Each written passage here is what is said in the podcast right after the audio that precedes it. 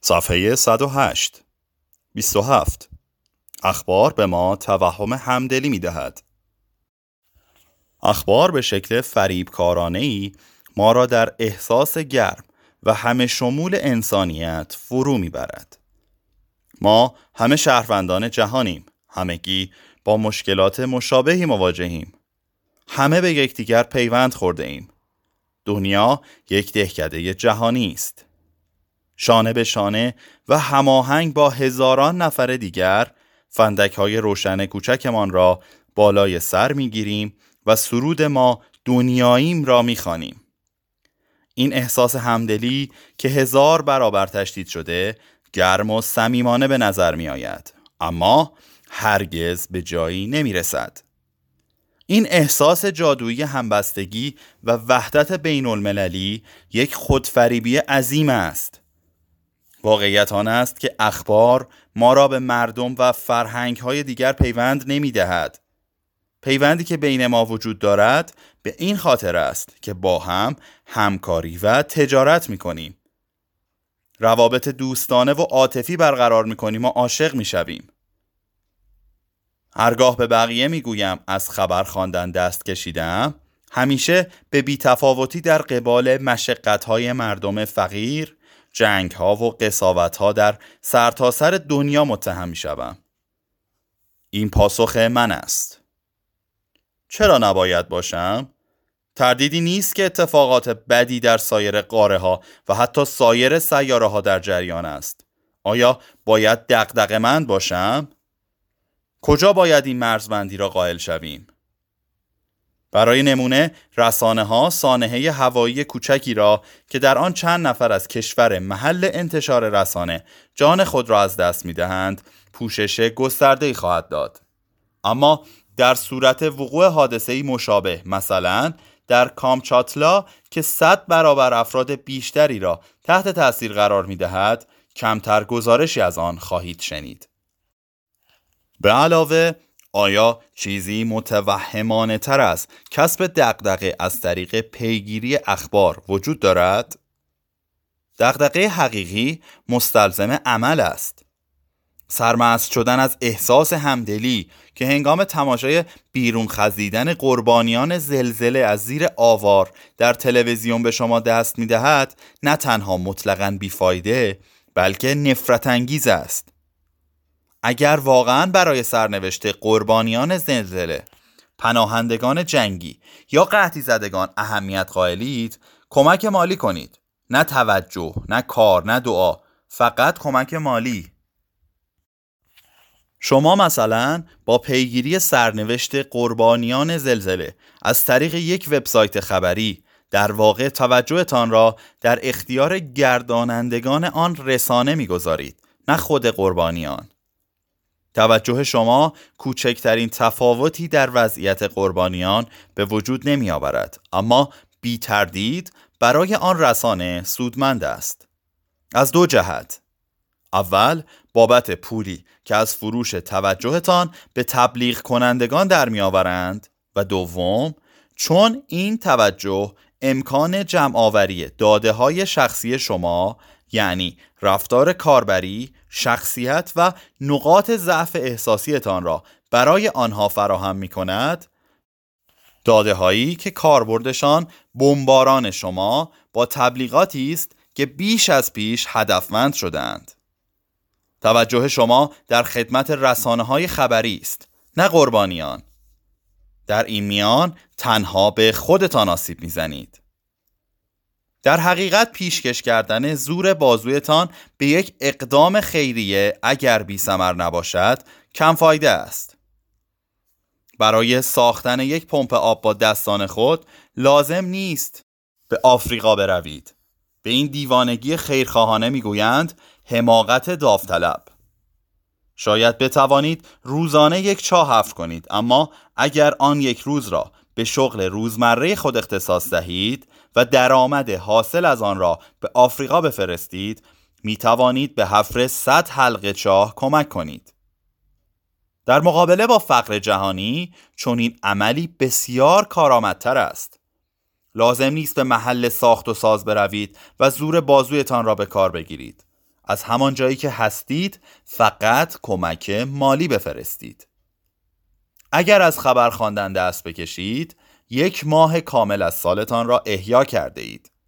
این زمان را مثلا از طریق اضافه کاری یا شغل دوم به پول تبدیل کنید و آنچه را که به دست می آورید اهدا کنید. استدلال مخالفی که زیاد با آن مواجه می شوم از این قرار است. اگر اخبار را دنبال نکنید متوجه نمی شوید که کجا نیازمند کمک های فوری است. اتفاقا این هم یک خطای شناختی است.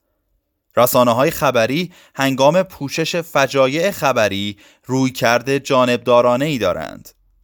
آنها از فجایعی گزارش تهیه می کنند که الف جدید به چشمگیر و جیم از دریچه داستانهای فردی روایت شود. از دید رسانه ها مناقشه فلسطین بعد از این همه سال ملالآور شده. ویروس ها جذابیت ظاهری چندانی ندارند و آب شدن لایه های منجمد خاک تنها زمانی جالب توجه است که یک ماشین در آنها گیر کند.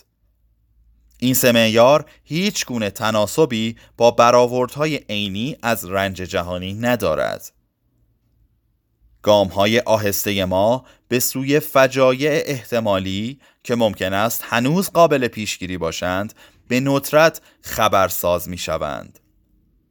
بگذارید به شما اطمینان دهم انسانیت شما بر اساس میزان اندوه و همدردی که با خبر خواندن به خود تحمیل می کنید سنجیده نمی شود. توصیه من فرض کنید حتی بدون اخبار هم رنج کافی در دنیا وجود دارد. به سازمان های خیریه شناخته شده به طور مرتب کمک کنید. آنها بهتر از رسانه ها می دانند کجا بیشتر به کمک احتیاج دارد. 28 اخبار مشوق تروریسم است. گرزاو دهکده باصفایی است.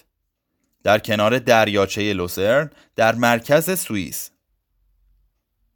مکانی کوچک و خوشمنظره با دو هزار نفر ساکن آب و هوای این منطقه که در بروشورهای توریستی به آن تفریحگاه رودخانه لوسرن گفته می شود به قدری مطبوع است که درختان نخل که به ندرت در شمال منطقه آلپ دیده می شوند در آنجا رشد می کنند. گرزاو قرنها جمهوری مستقلی بود. این دهکده تمایل نداشت عضوی از فدراسیون سوئیس باشد و تا 300 سال هم استقلال کامل داشت. تا اینکه ناپل اون در سال 1798 به سوئیس حمله کرد و باعث لغو استقلالشان شد. با عقب نشینی ارتش فرانسه دهکده مجددا اعلام استقلال کرد اما این استقلال تنها چهار سال دوام آورد. گرزاو امروزه بخشی از سوئیس است. بیایید یک آزمایش فکری انجام بدهیم. فرض کنید یکی از روستانشینان گرزاو هستید و می‌خواهید دوباره مستقل شوید. سنت دیرینه استقلال دهکده شما را برای این کار مجاب کرده است. شاید احساس می کنید بقیه سوئیسی ها رفتار ناعادلانه ای با شما داشتند. چه راه حل هایی دارید که مردم به خواسته هایتان گوش دهند؟ می توانید هموطنان هم نظر با خودتان را جمع کنید و در یک گرد همایی عمومی قطنامه رسمی صادر کنید. اما هیچ کس شما را جدی نمی‌گیرد. دست کم در خارج از دهکده که این گونه است. می توانید در وبلاگتان بنویسید اما کسی آن را نخواهد خواند. می توانید یک شرکت روابط عمومی را به خدمت بگیرید اما باز هم به نتیجه ای نخواهید رسید. یا می توانید خارج از ساختمان مجلس بمبی در برن منفجر کنید. با پلاکارتی بزرگ که روی آن نوشته گرزاو را آزاد کنید. ظرف چند دقیقه تمام نگاه های داخلی و خارجی را به خود معطوف خواهید کرد. البته که همه به شکلی شدید و لن رفتارتان را محکوم خواهند کرد ولی جرقه یک بحث را زده اید. حالا تصور کنید رسانه ای در کار نبود. آن وقت چه؟ بمب منفجر می‌شد پنجره ها خورد می‌شد آبران صدمه می‌دیدند. در بازار و محافل عمومی درباره حمله صحبت می‌شد. اما خارج از برن هیچ کسی به آن اهمیت نمی‌داد فردای آن روز محوطه بیرون مجلس تفاوتی با قبل نمی کرد و تلاشهایتان به جایی نمی رسید. تنها به لطف رسانه های خبری است که تروریسم به مقاصدش می رسد. اسلحه واقعی تروریست ها بمب نیست بلکه ایجاد وحشت به کمک بمب است. خطر واقعی آن به نسبت جدی نیست اما احساس خطر ما بسیار شدید است. این موازنه تنها به دست رسانه های خبری برقرار می شود. از سال 2001 تروریست ها در کشورهای عضو اتحادیه اروپا سالانه به طور متوسط 50 نفر را به قتل رساندند.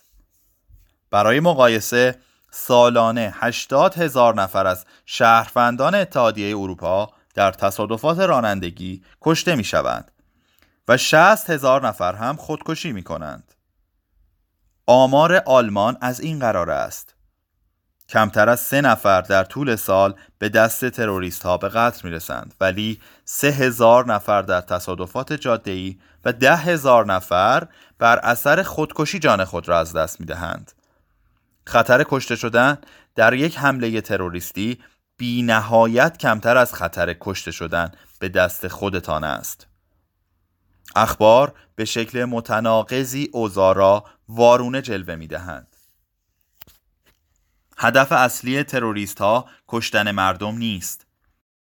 اهدافشان استراتژیک است. آنها به دنبال تغییر سیاسی هستند. از جنبش های جدایی طلبانه حمایت می کنند و در تلاشند حکومت حاکم را کم اعتبار کنند. مهمتر از همه می‌خواهند مردم به خواسته های آنها توجه کنند. توجهی که در قالب اخبار و واکنش شدید مردم به آن نصیبشان می شود. از دید مارتا کرنشو پژوهشگر سیاسی دانشگاه استنفورد تروریست ها کنشگران کاملا عاقلی هستند وقتی نسبت قدرت دولت به معترضان زیاد باشد تروریسم انتخابی منطقی است. به عبارت دیگر تروریست ها خودشان قدرتی ندارند. کاشتن بذر ترس و هرج و مرج تنها روش نسبتا سمربخش آنها برای اعمال تغییرات سیاسی است و به همین دلیل به رسانه های خبری احتیاج دارند. بیدلیل نیست که در قرون وسطا یا امپراتوری روم اثری از تروریسم نبود. در آن دوران رسانه های خبری وجود نداشتند. البته تهاجم خرابکاری و قتل قبل از ظهور ژورنالیسم هم وجود داشته. اما مرتکبینش به دنبال تحمیل خسارات ملموس و مشخصی بودند. نه بهره برداری از احساسات و افکار عمومی. یووال نو هراری تاریخنگار اسرائیلی خاطر نشان می کند تروریستا استاد کنترل ذهنند با اینکه فقط افراد بسیار کمی را به قتل میرسانند میلیون ها نفر را به وحشت میاندازند و ساختارهای سیاسی عظیمی مثل اتحادیه اروپا یا دولت آمریکا را براشفته می کنند. او ضمنا اشاره کرده تئاتر ترور بدون تبلیغات به هدفش نمی رسد. متاسفانه رسانه ها اغلب این تبلیغات را به رایگان برایشان انجام می دهند. رسانه ها حریسانه به حملات تروریستی می پردازند و درباره خطرهایش مبالغه می کنند. چون گزارش درباره تروریسم بسیار پرفروشتر است گزارشی در زمینه دیابت یا آلودگی هواست. اگر همه ما به رژیم بدون خبر به طور جدی پایبند باشیم پدیده تروریست به سرعت محو شدن دود بعد از حمله ناپدید می شود. اگر اخبار را دنبال می کنید فقط بدانید ناخواسته از تروریسم حمایت می کنید. کشیدن ترمز دستی به عهده خودتان است. صفحه 114